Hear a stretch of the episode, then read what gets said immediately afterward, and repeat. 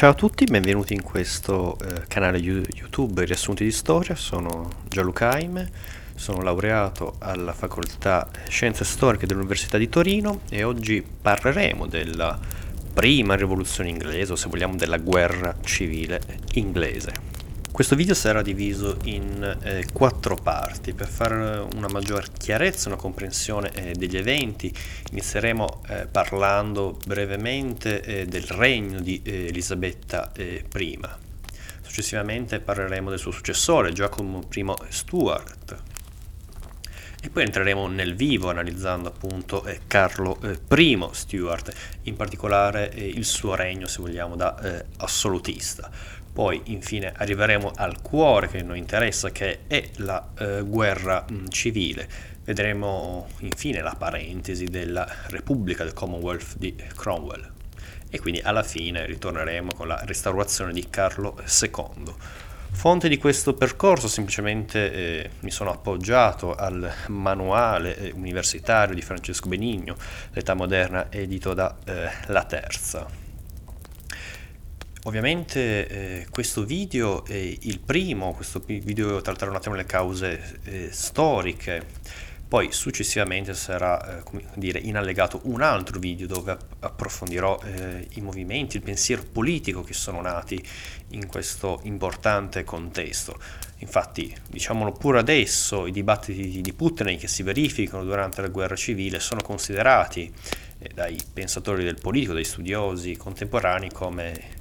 se vogliamo, l'inizio, il nascere del pensiero politico eh, moderno. Ma di questo parleremo nel video mm, successivo. Ora trattiamo appunto uh, le cause, che cos'è stata questa guerra civile inglese. Se vogliamo capire le cause profonde o tentare perlomeno di dare una spiegazione eh, esaustiva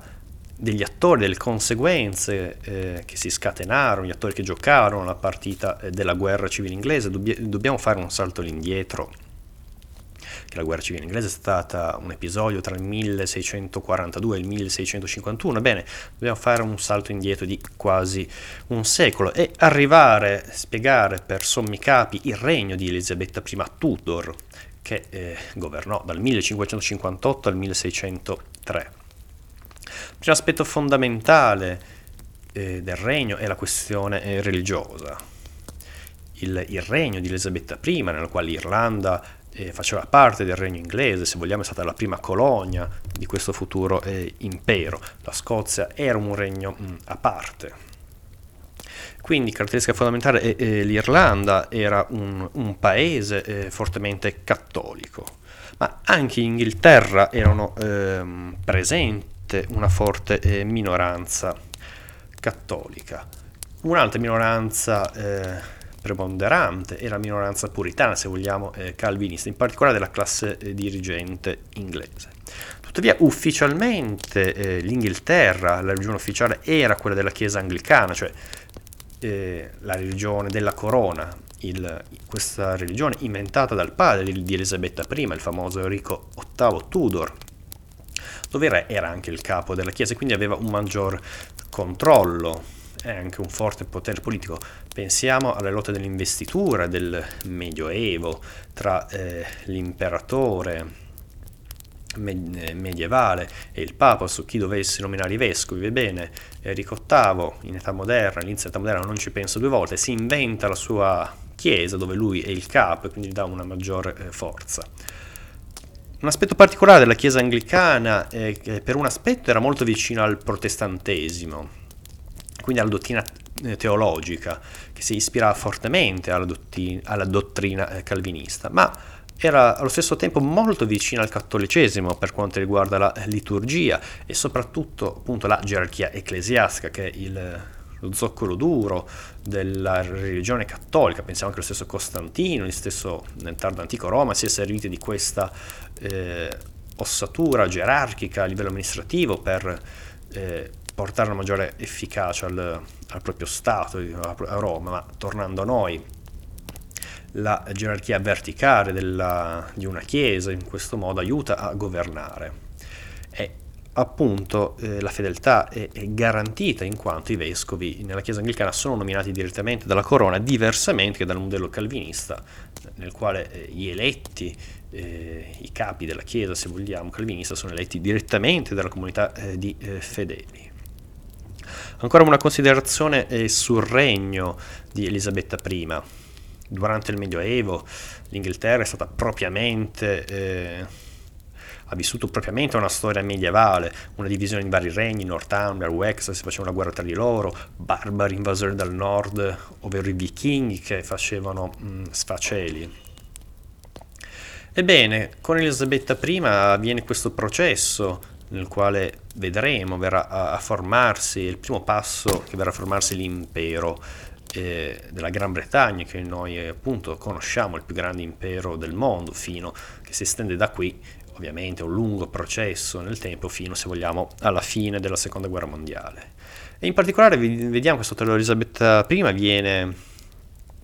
mm, a incrementarsi un commercio, un forte com- commercio atlantico, questa, quindi questa propensione eh, atlantista della Gran Bretagna, che fino ad allora era sempre stata un po' alla periferia eh, del mondo. Torniamo a noi, pensiamo a Roma, la eh, Britannia come provincia era una provincia dove erano attivi commerci e tutto, ma era sempre stata un po' fuori rispetto a quell'impero greco-romano che era, che era, appunto l'impero di Roma che aveva il suo cuore nel Mediterraneo. Ebbene, con Elisabetta I si lancia questa vocazione eh, atlantica. Inoltre inizia a essere incrementata una forte eh, produzione tessile, che sarà il cuore nella metà del Settecento e poi Ottocento della prima grande rivoluzione eh, industriale. E iniziano a svilupparsi anche le prime eh, colonie.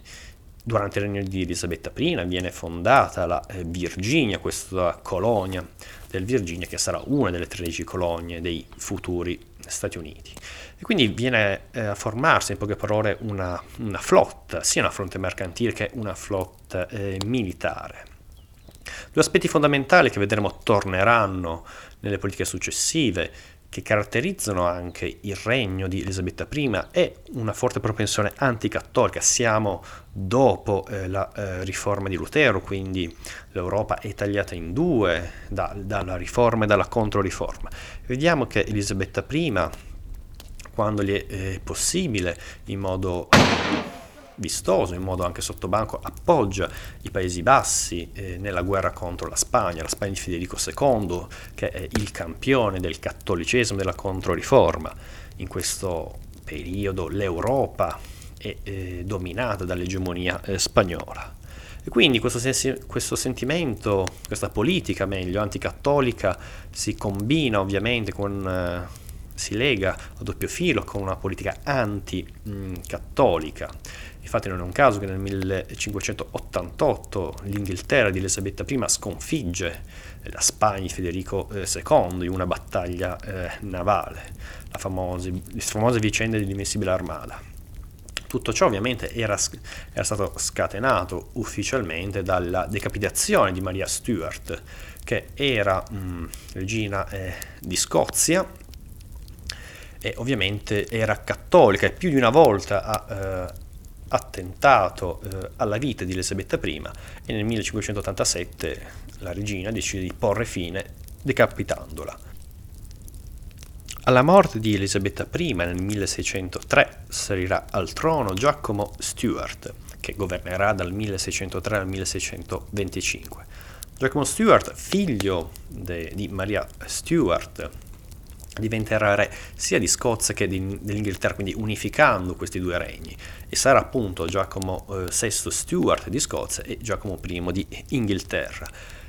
E quindi questi due regni sono eh, unificati, ma sono due paesi estremamente eh, diversi. La Scozia è un paese eh, di forte fede eh, calvinista, scarsamente eh, popolato, però nel quale è presente una forte eh, nobiltà aristocratica dove principalmente eh, l'economia si dedica a, all'allevamento.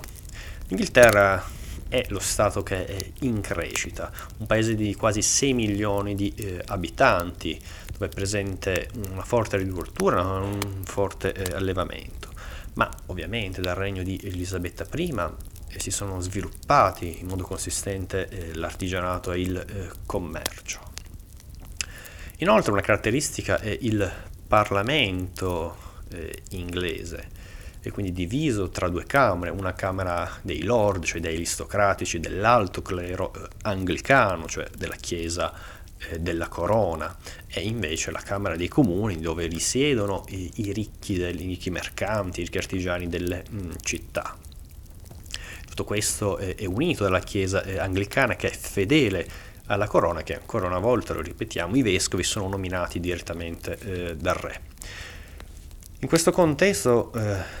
Giacomo I Stuart non interviene a gamba tesa sulle questioni religiose, forse anche eh, il suo vissuto personale, ha perso la madre per questioni eh, religiose ma i cattolici si fanno sempre sentire e arriviamo al famoso 5 novembre del 1605 con la famosa congiura delle, po- delle polveri, nella quale, a differenza appunto di un famoso film che eh, ogni anno si vede dal sapore molto complottista, un po' un sapore 1984 di Orwell, Bene, a differenza di eh, questo film, vediamo che la congiura del pollo è stata una congiura eh, cattolica, cioè il tentativo di far esplodere la Camera dei Lord e quindi assassinare sia i Lord sia anche eh, il re, perché appunto era di, eh, ufficialmente di religione eh, anglicana. Giacomo, eh, pur essendo contrario, lo sappiamo dai suoi scritti, che all'epoca era un un regno diviso con due religioni era mal visto, quindi si, cer- si tentò di unificare il paese con un'unica religione, ma tutto ciò, eh, appunto, come è palese con la congiura del polvi, era veramente eh, impossibile. Abbiamo l'Inghilterra anglicana, la Scozia calvinista e l'Irlanda fortemente eh, cattolica. Un aspetto come vedremo tornerà in modo dirompente anche molto curioso, se vogliamo è stato il casus belli di tutte le grandi rivoluzioni, almeno borghese, quella americana e quella francese, ed è eh, la questione appunto delle tasse. Siamo nell'ancien regime, non siamo negli stati eh, moderni, siamo appena usciti appunto dal Medioevo. E eh, le tasse, non tutti pagavano le tasse perché non tutti avevano la possibilità. E nell'ancien regime eh, le tasse, cioè eh, del pubblico, se possiamo chiamarlo così, del re, venivano eh, prese, il re aveva le sue entrate, erano quelle eh, dovute dalle rendite delle sue terre, quindi delle terre regie, dalle tariffe eh, doganali e dai diritti di origine feudale. In particolare abbiamo parlato prima del Parlamento inglese, ma eh, il Parlamento eh, non è il Parlamento come lo intendiamo noi, il Parlamento è un'invenzione medievale, non siamo nell'Ecclesia ateniese o nel Senato romano. Il Parlamento medievale, che in Inghilterra lo chiamavano Parlamento, in Francia lo chiamano gli Stati Generali, quindi qui già vi immaginate come potrà andare a finire questa storia con gli Stati Generali e un re. Bene, il Parlamento e gli Stati Generali nell'Assemblea regime venivano eh, convocati venivano convocati in caso straordinario, per esempio in caso di guerra, e allora il re, eh, data l'emergenza, chiedeva, eh, chiedeva, facciamo notare la questione eh, al Parlamento del, del, caso di emergenza e quindi eh, il Parlamento, che era la rappresentanza eh, del, della società divisa in tre ordini, il primo il clero, il secondo i nobili e il terzo, se vogliamo il terzo Stato per usarla con parole che saranno della eh, francesi che sanno di 1789, ebbene, mm, in, in caso di Inghilterra la Camera dei Lord e la Camera dei Comuni votava, dava il suo consenso per la creazione di eh, nuove eh, tasse. Quindi se vogliamo il Parlamento medievale ha più una funzione di garanzia e, e di controllo ed è sentito come un diritto dei sudditi che grazie a questo riescono, parliamo sempre di sudditi, non parliamo di cittadini, attenzione, quindi grazie a questo strumento i sudditi eh, riescono eh, tramite il loro consenso a orientare o meno la politica mh, regia, quindi non siamo una presenza di, dell'assolutismo, quando il re fa quello che vuole, ovvero può mettere tutte le tasse che vuole. In caso di emergenza, quindi in caso di nuove tasse, il re eh, inglese, in questo caso Giacomo, convoca il Parlamento, spiega e chiede se può eh, mettere eh, nuove tasse. Questa è una consuetudine, la famosa common law eh, del, um, del, mondo eh, inglese. E c'è appunto questa consuetudine di convocare il Parlamento quando è eh, necessario. Perché si parla di tasse? Perché la politica di Giacomo è completamente diversa da quella austera e parsimoniosa di Elisabetta I. Non mette nuove tasse, quindi non convoca il Parlamento, ma si dedica a una politica estremamente spericolata, di, di, per trovare le eh, risorse, quindi vende uffici, oneri e, e titoli, ma ovviamente queste sono solo pezze la situazione può essere marginata in questo tipo, però la situazione, tutto quanto regge sotto Giacomo Stewart. Per quanto riguarda la politica c'è una forte divergenza da quella di Elisabetta. Vediamo che l'Inghilterra, se prima era il cavallo, eh, il primo a buttarsi nella mischia contro i cattolici, contro la Spagna, ebbene, sotto Giacomo I ha un temperamento molto più mite, quasi di mediazione e pacifica. Ricordiamo, il regno di Giacomo Stuart è dal 1603 al 1625, sono mh, durante il suo regno e non solo, cioè tra il 1618 e il 1648 avviene quella grande tragedia che ha traumatizzato e spaccato in due l'Europa, che è la guerra dei eh, 30 anni. E in questo, con il scoppio della guerra e anche in seguito, vedremo appunto che si personifica questo atteggiamento di mediazione, di pacificazione inglese. Per quanto riguarda l'aspetto religioso appunto dei due regni, l'Inghilterra e la Scozia,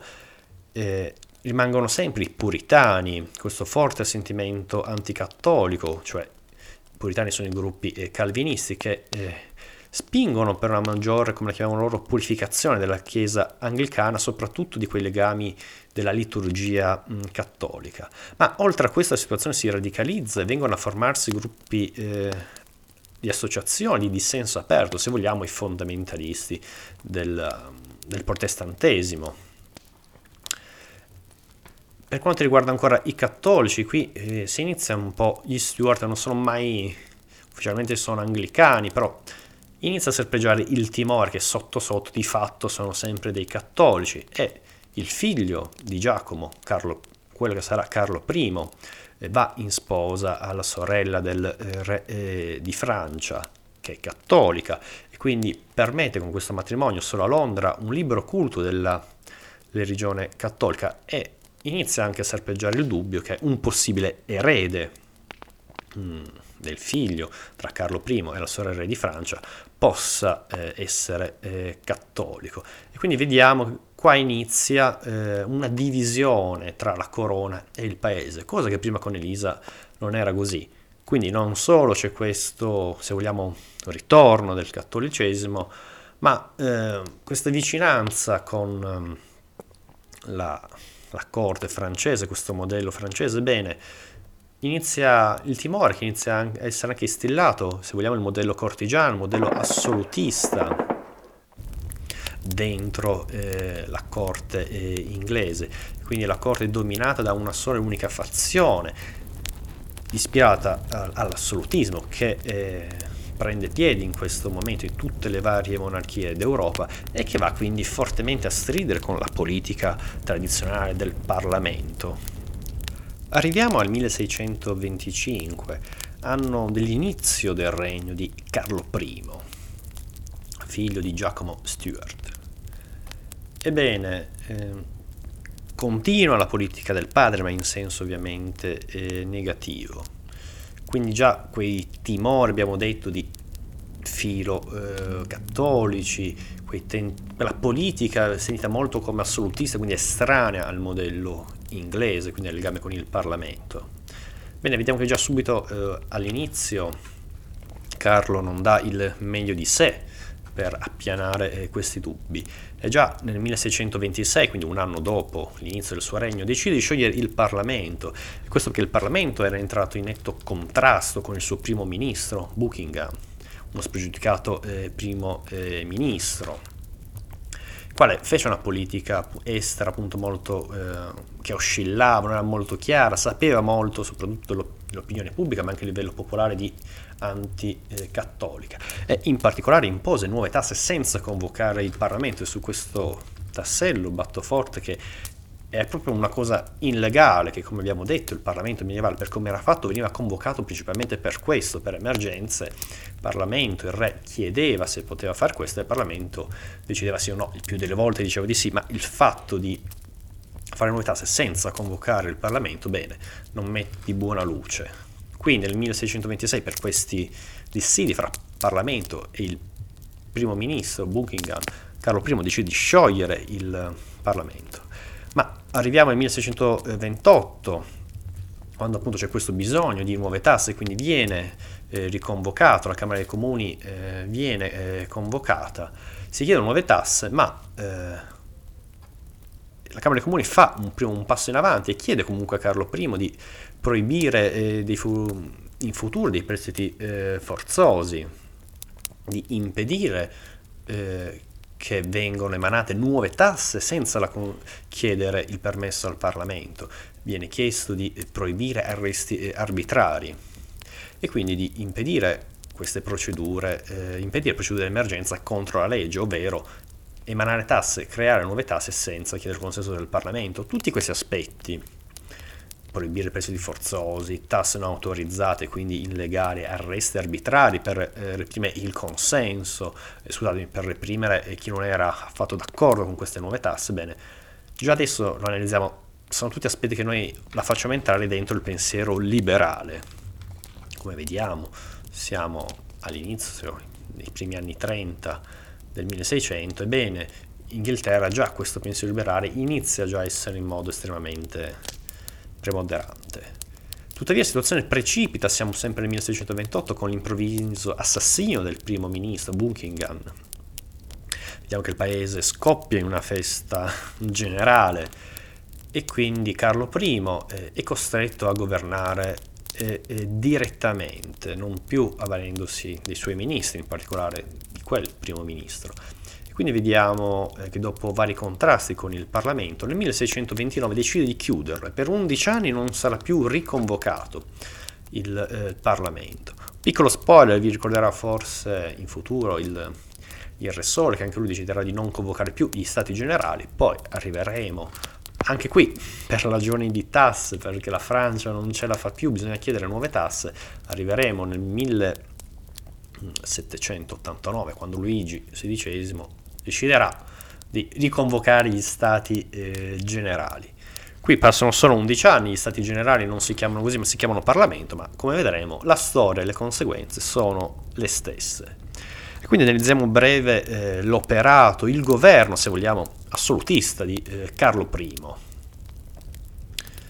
Eh, come abbiamo detto, non può imporre eh, nuove tasse senza convocare il Parlamento e quindi la sua politica spregiudicata decide di mantenere duro in questa linea, quindi chiede prestiti a mercanti, eh, a banchieri e quindi eh, di fatto cede il proprio credito ma concedendo eh, monopoli commerciali o se vogliamo la cessione del credito, quindi le tasse vengono eh, di fatto presi, i soldi vengono presi tramite eh, possiamo chiamarle società private, quindi immaginate, cioè non è lo Stato eh, l'ufficiale pubblico, ma sono società private, potete immaginare che nessuno le va a controllare, se chiedono anche qualcosa in più, eh, lo Stato ovviamente non esiste, c'è la polizia pubblica, quindi chi, da chi ti vai a appellare se comunque questi sono ufficialmente sono persone incaricate dallo Stato, di, mm, sono privati incaricati dal re in persona a prendere le tasse. Quindi immaginate cosa non può eh, succedere, il livello di corruzione, di violenza, immaginate gli animi si scaldano enormemente. Immaginate oggi, eh, date a una società privata di recupero crediti il compito di recuperare le tasse, cosa non può venire fuori e quindi questo è quello che accade. Quindi gli animi si innescano. Oltre a questo meccanismo di eh, chiedere prestiti, cessione del credito, eh, c'è un aumento delle, poste, eh, delle imposte indirette, quindi per esempio i dazi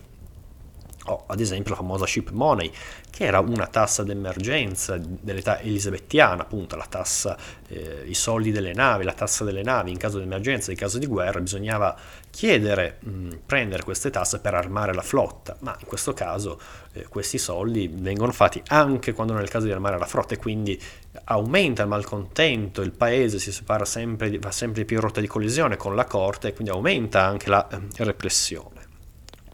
questo contesto sociale, economico, facciamo una parentesi sulla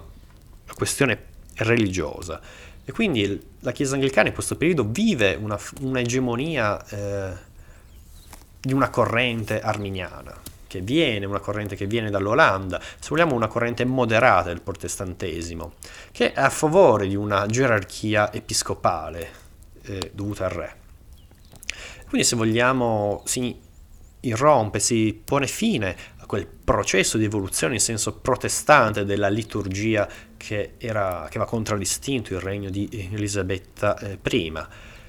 E quindi questo tentativo di questa dottrina arminiana, di una unificazione del culto e della repressione di tutte quelle varie correnti che non si volevano unificare bene, fanno sì che esasperare ancora di più gli animi, già esasperati dalle tasse, ma anche dal punto di vista eh, religioso. Quindi vengono ad accentuarsi, a formarsi più, sempre di più eh, gruppi di radicali eh, puritani, se vogliamo, sempre più di fondamentalisti protestanti. Ed in questo periodo nel regno di eh, Carlo I, che eh, iniziano ad emigrare, quindi inizia a formarsi poi la colonia del New England in Inghilterra, eh, se pensate al Thanksgiving Day, il giorno di ringraziamento, il mito dei padri fondatori, della Mayflower che scappano dalle persecuzioni religiose del vecchio continente, bene, sono appunto, eh, se non ero quack, quack, quaccheri, sì, inglesi, che scappano da uh, Carlo I. Ma uh, la politica filocattolica si fa ancora più sentire, siamo sempre durante la guerra dei trent'anni, in particolare un fattore scatenante, ma se vogliamo anche non del tutto risolutivo di questa guerra, è che nel 1630 una potenza che era sempre stata un po' esterna, la Svezia protestante, decide di entrare eh, nella guerra a fianco dei principi tedeschi. Ma la cosa che fa così innervosire, fa aumentare i sospetti, è il mantenersi neutrale dell'Inghilterra. E quindi questa politica filo-spagnola, se voi sentite in questo modo, di neutralità, perché non andando contro la Spagna vuol dire che sei comunque tacitamente eh, alleata, che va in rotta di collisione con quella che era stata la politica elisabettiana. Quindi viene ancora di più eh, sentito eh, l'arminianismo, ovvero quella corrente egemone della Chiesa anglicana, questo moderato protestantesimo, viene sempre più sentito come di fatto un'altra vulgata del cattolicesimo. E quindi questo sentimento, questa politica filo spagnola, questo mancato appoggio dei Paesi Bassi eh, è un, un, ulteriore distacco dalla politica di Elisabetta I. Per quanto riguarda l'unificazione religiosa, l'Irlanda viene, vengono eh, sedate, in modo viene represso, in modo estremamente violento, le tendenze presbiteriane, che è un'altra corrente della religione protestante, quindi non tanto i cattolici vengono repressi, ma dei protestanti, in particolare dal conte Stankford, che segniamocelo sarà importante nei casi successivi. Anche la Scozia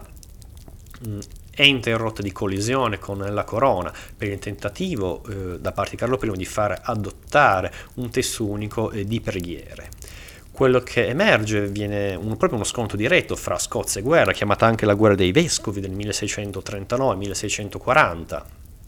quando eh, l'assemblea della Chiesa scozzese decide non solo di non accettare il libro comune di preghiere, ma di abolire direttamente i vescovi eh, anglicani e di mettere su una propria lega eh, armata. Inizia la guerra, Carlo I manda eh, una spedizione militare, non convoca il Parlamento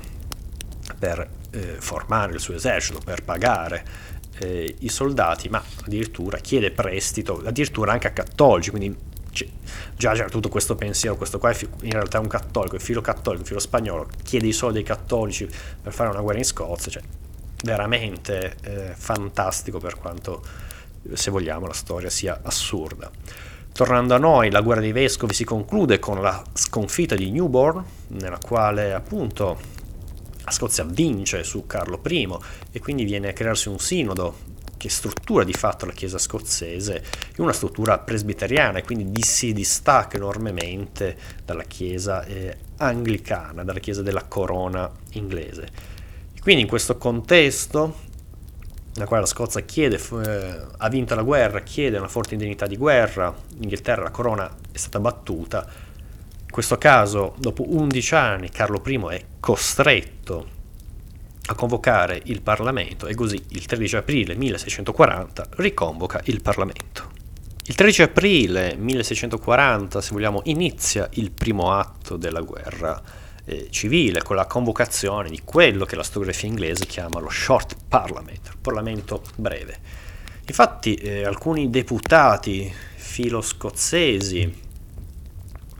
eh, proposero, volevano discutere prima le loro eh, lamentele e dopo parlare della, dei soldi, dei sussidi che il Parlamento avrebbe dovuto concedere, quindi delle nuove tasse che avrebbe dovuto concedere, dare il permesso alla corona di prendere per eh, la guerra con eh, la Scozia. E quindi questo, discutendo prima delle lamentele, una prova di forza del Parlamento, una rivincita e, avrebbe anche comportato una eh, dilatazione eh, del del sussidio. Carlo non ci pensa due volte, dopo eh, neanche tre settimane scioglie di nuovo il Parlamento, quindi questo perché si chiama Short Parliament, Parlamento breve. Arresta alcuni dei leader della Camera e dei Lordi dei Comuni e eh, all'assemblea del clero inglese, della Chiesa anglicana, fa eh, approvare sia i nuovi canoni della Chiesa anglicana, sentiti come molto quei canoni di unità, sentiti molto come filo eh, cattolici di fatto e fa votare il sì a loro il sussidio finanziario per la guerra contro la Scozia. Quindi se vogliamo questo è una aperta illegalità. Il Parlamento non si è espresso riguardo alle nuove tasse. Tuttavia arriviamo ora al novembre 1940 con la convocazione del Long Parliament questo perché eh, la Scozia eh, ha chiesto un altro risarcimento per la guerra, quindi c'è bisogno di eh, nuove tasse. E quindi vediamo qui come il Parlamento eh, si, si, impone, impone la propria volontà, impone eh, che d'ora in poi dovrà esserci una convocazione eh, regolare. Infatti nel febbraio del 1641 viene firmato, prende luce l'atto triennale eh, nella quale si dice che il Parlamento deve essere convocato ogni tre anni. Dire, siamo lontani un po', eh, siamo ancora un po' un Parlamento medievale, non è eh, come oggi il Parlamento si intende il cuore del potere legislativo dove si fanno le leggi, no, qui è semplicemente un, un organo eh, di eh, consulto, se vogliamo, che deve orientare o no che il re ha lui il potere, però deve comunque convocare o tenere atto eh, degli umori del paese. Quindi con questo atto triennale si evince che il Parlamento deve essere convocato ogni eh, tre anni. Mm, a parte questo, eh, avviene anche il, due casi di impeachment, cioè di processo per eh, tradimento nei confronti del regno. Uno al conte Stratford, che era stato il, il conte vicino al re, che aveva represso in Irlanda le tendenze presbiteriane, quindi una corrente eh, protestante non cattolica. Inoltre viene l'impeachment si rivolge anche all'arcivescovo di Canterbury, l'arcivescovo Laud, il simbolo della chiesa eh, anglicana, delle riforme di Carlo I, quindi sentita come un ritorno alla religione eh, cattolica. Il re eh, non riesce eh, sotto pressione, non riesce a scagionare eh, il conte e arriviamo nel maggio del 1641 quando eh, viene approvato un atto che eh, si impedisce di sciogliere il Parlamento e eh, il Conte inoltre viene, eh, sì, questo atto, scusatemi, eh, approva che si impedisce di sciogliere il Parlamento senza il suo consenso, quindi il re non può più sciogliere il proprio piaci- piacimento. Inoltre, sempre nel maggio del 1941, il conte Stratford viene eh, processato e decapitato. Quindi qui eh, si crea veramente una tensione tra il Long Parliament e eh, il governo, sentito sempre di più come eh, dispotico. Il Parlamento è unito nella volontà di, eh, di non far sì che ci siano del, siano approvate, siano messe in funzione delle tasse senza approvazione del Parlamento. Il Parlamento decide di eh, abolire la ship money, questa tassa ormai eh, vecchia quasi di cent'anni, non può essere usata a proprio eh, piacimento e inoltre di smantellare tutto l'apparato repressivo del eh, governo. Questi sono i tratti eh, comuni fra Camera dei Lord e Camera um, dei comuni del Parlamento inglese, ma ci sono anche delle profonde eh, divisioni interne. Se vogliamo, la Camera dei Comuni, più progressista, invece la Camera dei Lord, come abbiamo detto, era composta dai grandi aristocratici, grandi proprietari terrieri, dall'alto clero eh, anglicano. Ebbene, la Camera eh, dei Comuni voleva una esclusione dei vescovi dalla Camera dei Lord e ovviamente la Camera dei Lord era pienamente contraria a tutto ciò. La Camera dei Comuni voleva abolire il sistema episcopale e questo, eh, la Camera dei Lord ovviamente era contraria a tutto ciò. Inoltre la Camera dei Comuni propose che il Parlamento dovesse approvare la scelta dei ministri e a questo si oppose ovviamente eh, il re. Arriviamo ora alla guerra civile propriamente detta. Siamo nell'autunno del 1641 e scoppia una, volen- una violenta rivolta, questa volta cattolica, in Irlanda. Quindi il Parlamento è eh, costretto di votare nuove tasse per finanziare eh, un'armata, ma eh, uno dei leader della Camera dei Comuni, John Pye, eh, decide, propone che il sussidio deve essere condizionato alla volontà del Parlamento e non alla volontà del re, cioè una cosa, qui vediamo proprio il pensiero liberale comincia a smarcarsi, il Parlamento come non è più solo un organo che eh, sente un po' gli umori e dice sì o no al proposto del re, ma diventa eh, attivo, diventa anche la voce, se vogliamo, di un intero del, del popolo. A questa proposta di John Pine di un sussidio condizionato alla volontà del Parlamento e non del re Carlo I ovviamente da re eh, assoluto o da re che vuole, vuole, vorrebbe, il suo sogno essere un re eh, assoluto, non ci sta. E arriviamo al gennaio 1642 quando Carlo I con 400 soldati irrompe in Parlamento con eh, la volontà di arrestare cinque leader eh, dell'opposizione del Parlamento. Tut- tuttavia questo fallisce, Londra si agita, scoppia forte una forte tensione e il re è costretto a fuggire eh, a York. Quindi qui inizia effettivamente, il paese è spaccato eh, in due, inizia di fatto la guerra civile proprio armata, siamo nell'estate del 1642, Carlo I recluta dei volontari eh, realisti, in particolare il nord dell'Inghilterra, il sud-ovest, e la maggior parte eh, dei grandi lord sono eh, realisti a favore di Carlo I, invece il, il Parlamento è, è, appoggiato ovviamente da Londra, la grande vogliamo, capitale commerciale dell'artigianato, le zone dell'est e del sud-est e in particolare la Camera dei Comuni è, è a favore del, del, Parlamento. La guerra è incerta, Arriviamo nell'autunno del 1642, quando il Parlamento e la Scozia decidono di eh, allearsi, ma tuttavia la situazione non eh, rimane eh, instabile. Quello che cambia le sorti, arriviamo nell'aprile del 1645, quando il eh, Parlamento eh, decide che le cariche politiche, cioè ovvero quelle eh, degli aristocratici, eh, non devono essere più unite alle cariche del comando dell'esercito e quindi gli aristocratici che per tradizione siamo nell'assieme regime, ma se vogliamo per tutta quanta la storia inglese, eh, a Waterloo, Duke, Duke, sì, Duke Ellington, scusatemi, Wellington era appunto un duca di Wellington, era un nobile, non aveva chissà quali grandi meriti, aveva comprato il titolo, per questo che... Ehm,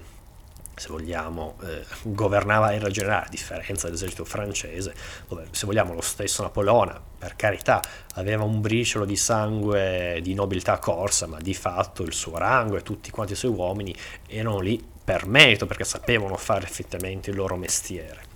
E quindi a livello anche analogo, qua siamo nell'aprile del 1645, il Parlamento decide di eh, porre fine a questo doppio legame fra cariche politiche aristocratiche e eh, conduzione dell'esercito. Quindi per la prima volta, se vogliamo, nella storia moderna d'Europa viene a formarsi un nuovo tipo di esercito, quindi un esercito di militari di professione, con a capo militari di professione e non aristocratici. Qui vediamo che emerge la figura di eh, Oliver Cromwell, che anche lui è un aristocratico, ma non fa parte di quella grande eh, nobiltà.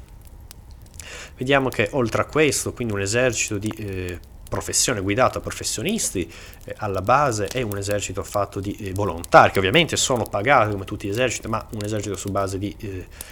eh, volontari che permane un forte eh, sentimento di fondamentalista eh, religioso, quindi questo esercito, questo nuovo esercito è anche il fine, perché ovviamente un buon esercito per funzionare deve avere fine, avere uno scopo perché si combatte. Ebbene, qui la guerra civile adesso viene sempre di più sentita come anche una guerra eh, religiosa.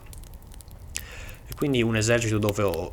comanda lo deve per il merito, per le sue bravure nell'arte eh, della guerra. In particolare la cavalleria è fatta dai piccoli proprietari e invece eh, la fanteria eh, delle città, quindi dai medi piccoli eh, artigiani. Se vogliamo è eh, un ritorno al cittadino soldato,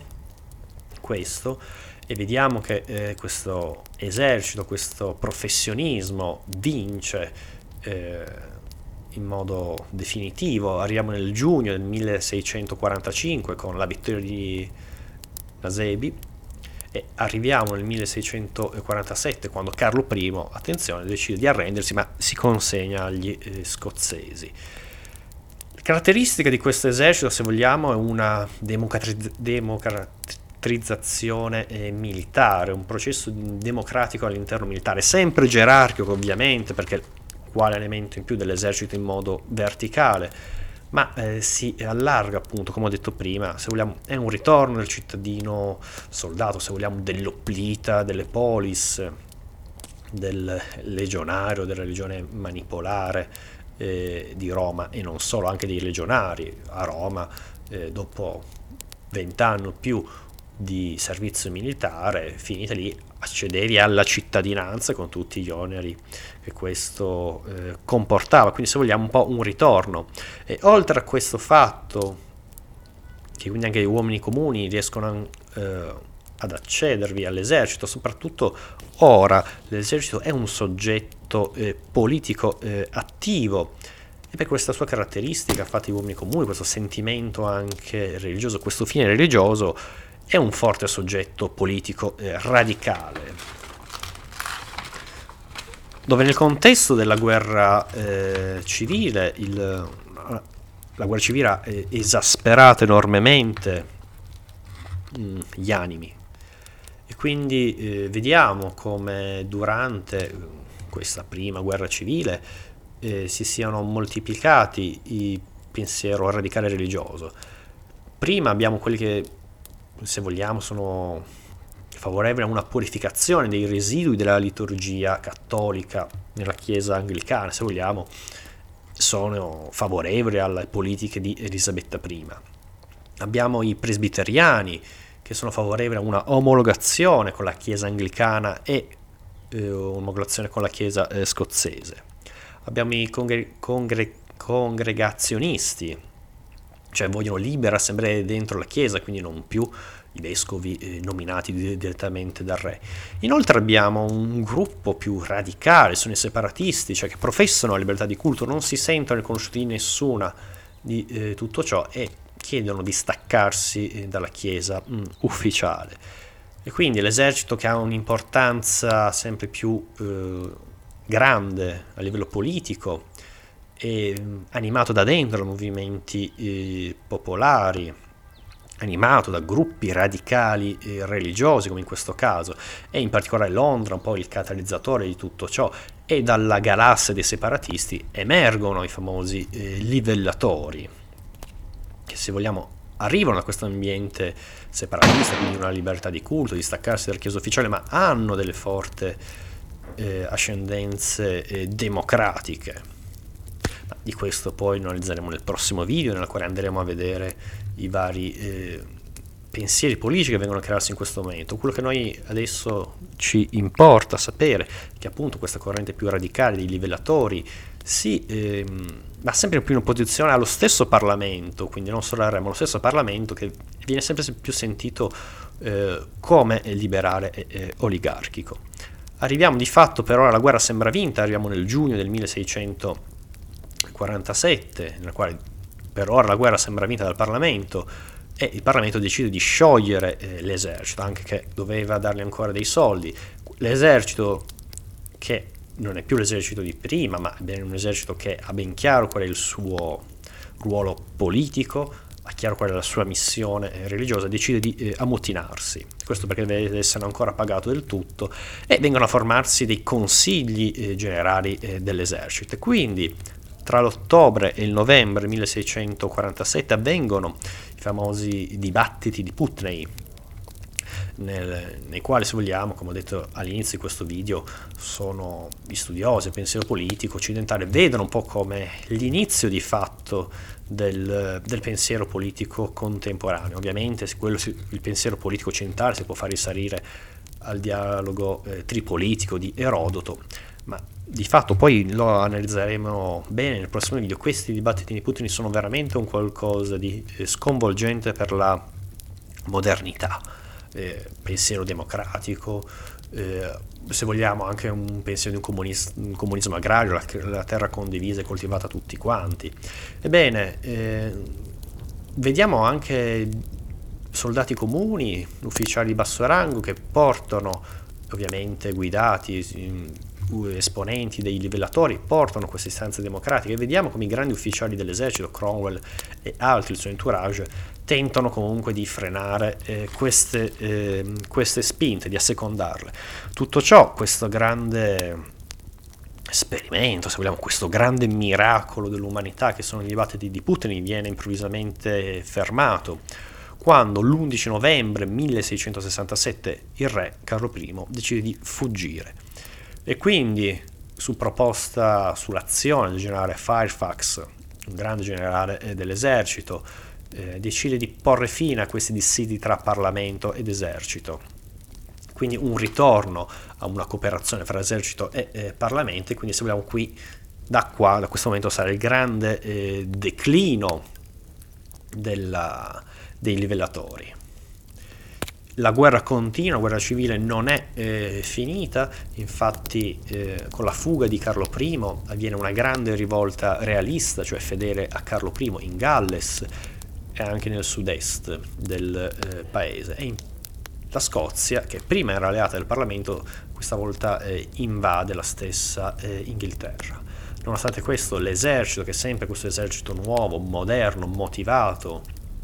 sia dal punto di vista politico, soprattutto dal punto di vista religioso, bene, vince, il Parlamento di fatto vince anche quest'ultima eh, offensiva dei, di Carlo I. Quindi l'esercito ormai a guerra finita decide di processare eh, il re perché dal loro punto di vista ha tradito, ha tradito il popolo, poi lasciando, ha persino abbandonato, fuggendo, decide di processare il re. Il Parlamento non è d'accordo in tutto ciò, allora il colonnello Pride, un ufficiale di Cromwell, decide di purgare il, il Parlamento e quindi la storiografia inglese chiama questo il Parlamento eh, tronco. E quindi abbiamo il 30 gennaio 1649 il processo e la decapitazione di Carlo I e quindi nell'Occidente moderno è la prima volta eh, nella storia nella quale viene processato un re per tradimento, tra, per eh, tradimento verso il suo popolo, quindi il suo stesso popolo lo mette sotto processo e lo eh, decapita. Una storia appunto molto cioè, analoga in pieno a quello che poi avverrà con la eh, rivoluzione eh, francese. Successivamente al processo e alla decapitazione di Carlo I, il 13 maggio 1649 viene eh, inaugurata, viene proclamata il Commonwealth, cioè il bene comune, la Respubblica, la Repubblica. Eh, guidata dal grande eh, generale eh, Cromwell. Politiche subito di questa nuova repubblica è una forte eh, repressione cattolica in Irlanda fatta da Cromwell e dai suoi uomini della repubblica tra il 1649 e il 1652 ancora oggi è molto eh, risentita e Cromwell non è ben visto in Irlanda per questo. Allo stesso livello eh, un, segue una forte repressione in, in, Scozia nel 1650 e anche lì Cromwell non è eh, ben visto. Nel 1653 eh, Cromwell decide di sciogliere il Parlamento eh, tronco perché è contrario alle sue eh, visioni e quindi viene eh, eletto un Parlamento chiamato Parlamento eh, dei Santi. Il carattere bellico, come abbiamo visto, questa guerra civile, dove ci sono state le eh, peggio cose, qui pensiamo a Hobbes che ha letto Tucidide, ha letto e ha descritto la guerra civile di Corcira, Tucidide descrive appunto la guerra del Peloponneso dove il soggetto effettivamente è l'imbarbarimento eh, della Grecia, descrivendo la, la, guerra civile, la stasis di Corcira, descrive Tucide come eh, opolemos biaios didascalos, ovvero come la guerra, anzi il guerro, perché opolemos è guerra ma è maschile, come il guerro è maestro violento, proprio per indicare il barberimento, la, come l'uomo quando si abitua alla violenza non, non riesce più a farne a meno e tutto questo si vede nei suoi vari rapporti con la società, la società crolla. Questo lo vediamo anche appunto in questa guerra, vediamo anche sia come causa di questa guerra civile, ma anche come di fatto la Repubblica di Cromwell sia un, se vogliamo, una repubblica eh, militare, lui è un grande eh, generale, quindi si impegna a livello di politica estera, in particolare inizia nel 1652-1654 la prima guerra anglo-olandese quindi l'impegno nei Paesi Bassi, quindi un ritorno se vogliamo alla politica eh, filo protestante, anticattolica, antispagnola che era già di Elisabetta eh, I. In particolare, come abbiamo detto prima, nel 1653 Cromwell fa sciogliere il, il,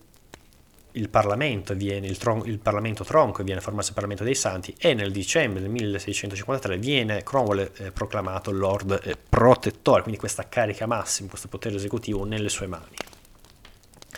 In particolare, eh, ancora a livello bellico, eh, la Repubblica inglese guidata dal Lord Protettore Cromwell si decide di allearsi con la Francia in questo caso anche se la Francia è una potenza cattolica, ma questo perché il nemico comune è la Spagna, il celebre nemico cattolico.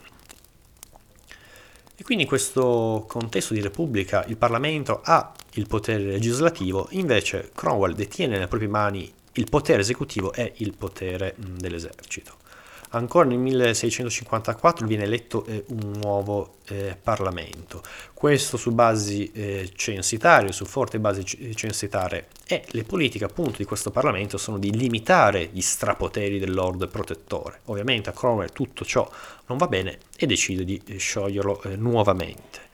Arriviamo nel 1658 quando Cromwell morì di eh, malattia. Prima di morire diede come suo successore, diede la carica di Lord Protettore a suo figlio eh, Richard. Quindi qua si vede un po' come ovviamente Cromwell era un grande leader eh, carismatico e quindi questo pensiero che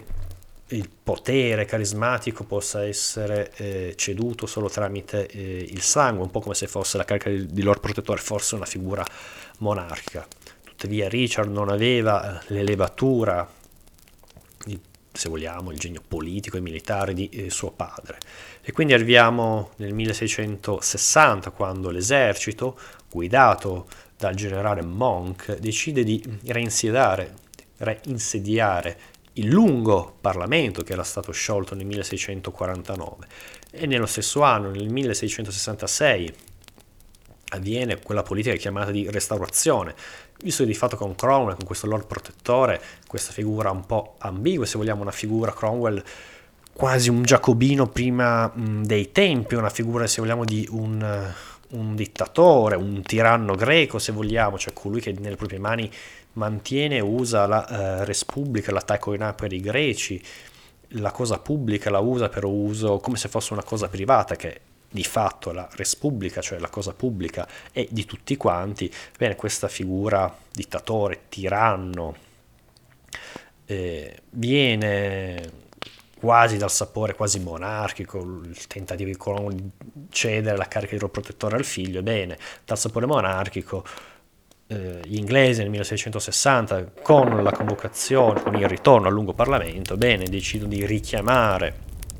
al trono eh, Carlo II Stuart, figlio di Carlo I, del Carlo eh, decapitato.